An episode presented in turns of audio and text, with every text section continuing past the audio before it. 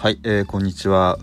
えっ、ー、と、今日はですね、あのー、最近ちょっと思ってることについて少しお話ししたいと思います。えっ、と、仮想通貨じゃなくて、仮想通貨じゃないや、えっ、と、まあ仮想通貨もちょっと始めようかなと思って、えっ、と、結局今やってないんですけど、まあそれ、話はそれじゃなくて、えっ、と、QR コード決済って使ったことありますでしょうか？えっと、例えば LINEPay だったり、えー、なんだ新しいところではソフトバンクとかが出資している PayPay だったりあと折り紙 Pay とかいろいろその QR コード決済ができる、えー、お店コンビニだったり、えー、なんだろう百貨店だったりスーパーだったりみたいなのだんだん増えてきている今日この頃なんですけれどもちょっとその中で LINEPay とか、えー、その辺その PayPay だったりとかその辺の界隈についてちょっとお話ししようかなと思っています。えっ、ー、と先日あの前のポッドキャストでも横浜とか東京の方に行ったという話をしたんですけれども実はあの横浜の方のあのローソンローソンは全店で基本的に LINEPay が使えるっていう風になってきているのでまあいつものようにローソンで、えっと、LINEPay で支払いをしようと思ったらその店舗だけなぜか使えなかったんですねローソンペイが。あえっと LINEPay が。それでえっとまあ何度トライしてもダメだったんで結局のところあの Suica でお 支払いをすることにしました。あの小銭がなかったので小銭じゃらじゃらするのが嫌だったので、えー、そうですねあの Suica の方でお支払いをすることにしました。まあ何が言いたいのかっていうことでもないんですけれども、えー、徐々にやっぱりその LINEPay とかいろいろなものが対応してる中で使えないところがあるっていうのは逆にこう急にこう小銭が必要になる状況っていうのはなかなかあの戸惑うなっていう風なところになってきています。と来年にはその消費税云々で例えば QR コード決済やキャッシュカード決済とかで、えー、支払った分を5%還元するだのなんだのっていうような、あのー、お話も出てきてるところみたいなんですけど、まあ、実際のところどうなるか蓋を開けてみないとわからないところではあるんですけれどもそういうあのー、でしょうえっと QR コード決済とかクレジットカード決済少額でもえっとなんか慣れておくことがもしかしたら必要なのかもしれないなって最近思ってます。まあ自分の年齢も年齢なのでなかなか新しいものに、えー、取っかかりにくいっていう、えー、感覚もあるんですけれどもまあそれよりも何よりもあのー、まあ例えばその消費税に関するところの節約であったりとかあとはそのなんですかねえっ、と政府が言ってる還元云々抜きにして、えー、例えば QR コード決済えー、とかあのカード決済の時についてくるポイント云々の運用に関してもあの上手に考えて使っていく必要があるんじゃないかなっていうふうに、えー、と思っています。あの実際これ今後ですかね2020年の東京オリンピックとかに向けてどんどんそういったあのいわゆるスマホ決済だったりまあえー、スマートウォッチの決済だったりそういうものが徐々に増えてくる環境だと思うんですあのもちろんユーザー側も慣れなきゃいけないし店舗側も慣れていく必要があると思うんですね。えっ、ー、と以前今年の何月かな5月ぐらい5月か6月ぐらいだったちょっと忘れたんですけど台風の時期だったと思うんですけどあのとある、えーと、天ぷら屋さんに、えー、行ったんですね。あのちょっと豪華なところだったんですけど。でそこでそこの、えーとカウンターで目についたのがそのえー、決済いわゆるまあ何ですかね、まあ、カード決済ではあるんですけれどもえっ、ー、とスマートフォンとか iPad とか使って決済するような形なんですよ。まあお店側がなんですけども。なんかそういうのの取り組み結局そのなぜそれを使ってるかっていうとまあ代理店手数料が安いのか少ないのか分かんないですけどなんかそういうメリットがあってそれを使ってるっていう風な話を聞きました。店側もそうやってその、えー、決済サービスをどんどん選んでいく時期にあるしまたユーザー側もいろいろなその決済サービス。例えば日本でいうところの大きな会社で言うと JCB とかビザカードとかあるんですけども JCB カードをビザカを選ぶかビザカードを選ぶか使えるお店はどうなんだっていうのを考えていくつかその決済方法をもしかしたら持っとく必要があるのかもしれないなと思いました。例えば、えー、LINEPay えあとはキャッシュっていうあのアプリもあるんですけどキャッシュとか折り紙ペイとかなんか何個か持っといて、えー、例えばそのし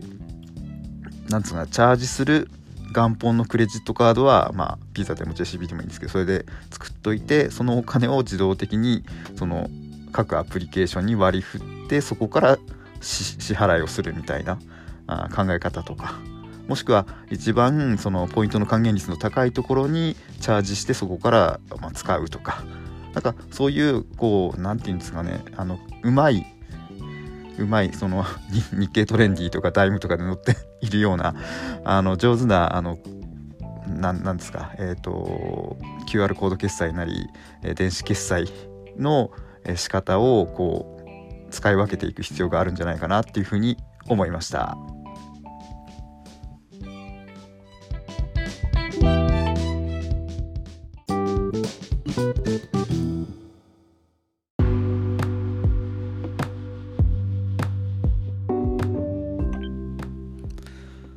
と今日その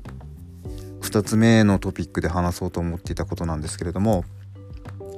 まあさっきもちょっと話したんですけど以前、えー、先週その横浜とか、えーと、東京とか行ってきた時に、まあ、着ていた着てきた洋服のことについてちょっと話します。なんで洋服って思うかもしれないんですがちょっと聞いてください。えっとですねあ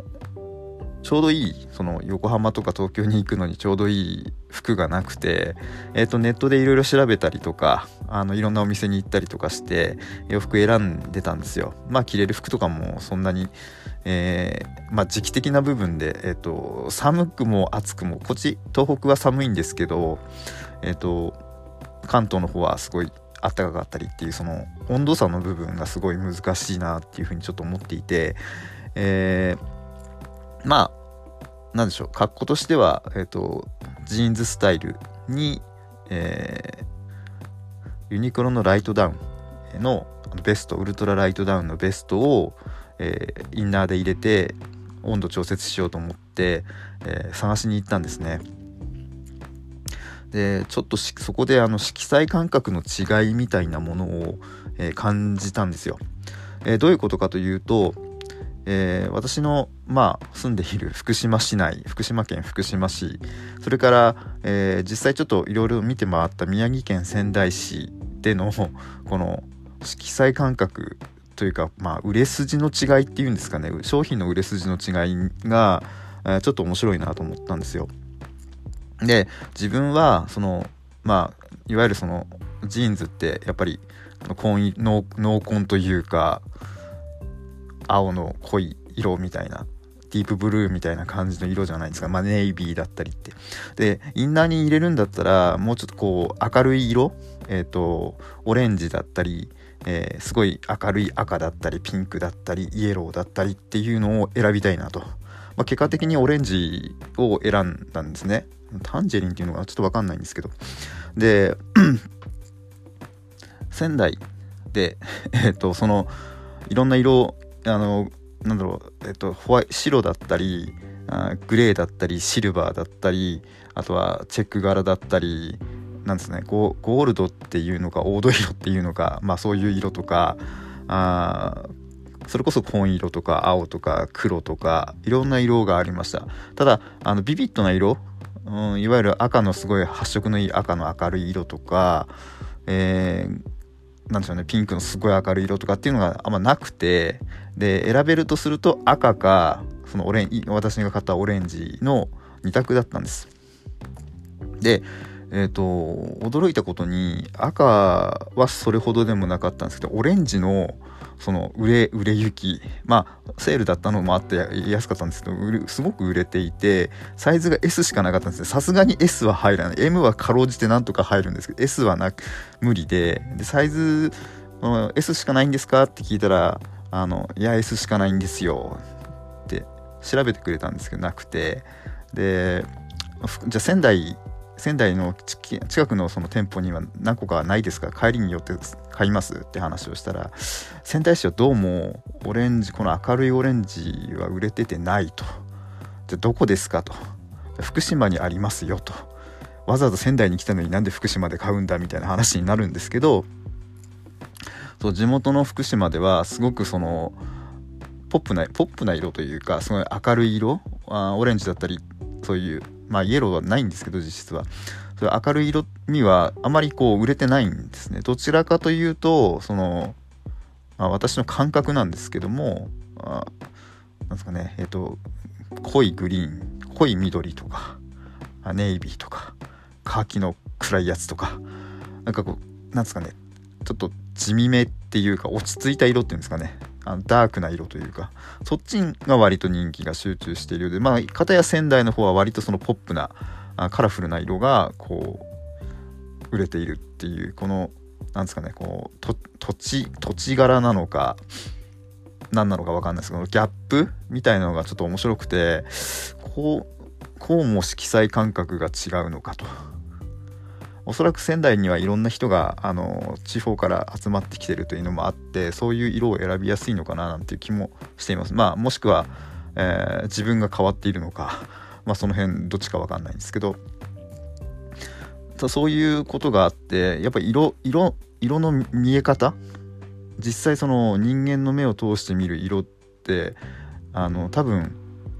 同じ色を見てたとしても同じようには見えてないんじゃないかなとかなんかそういう深いことをちょっと考えて、えー、仙台まで車で行ったんですけど帰りにちょっとぼーっと考えながら、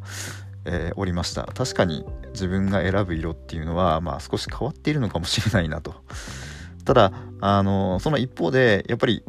その仙台だったりするところでは仙台だったりまあ東京だったりそういう都会的な部分都会？都会なのかな？ちょっと分かんないんですけどそういうところでは確かにそういう色が売れてますよっていうのが、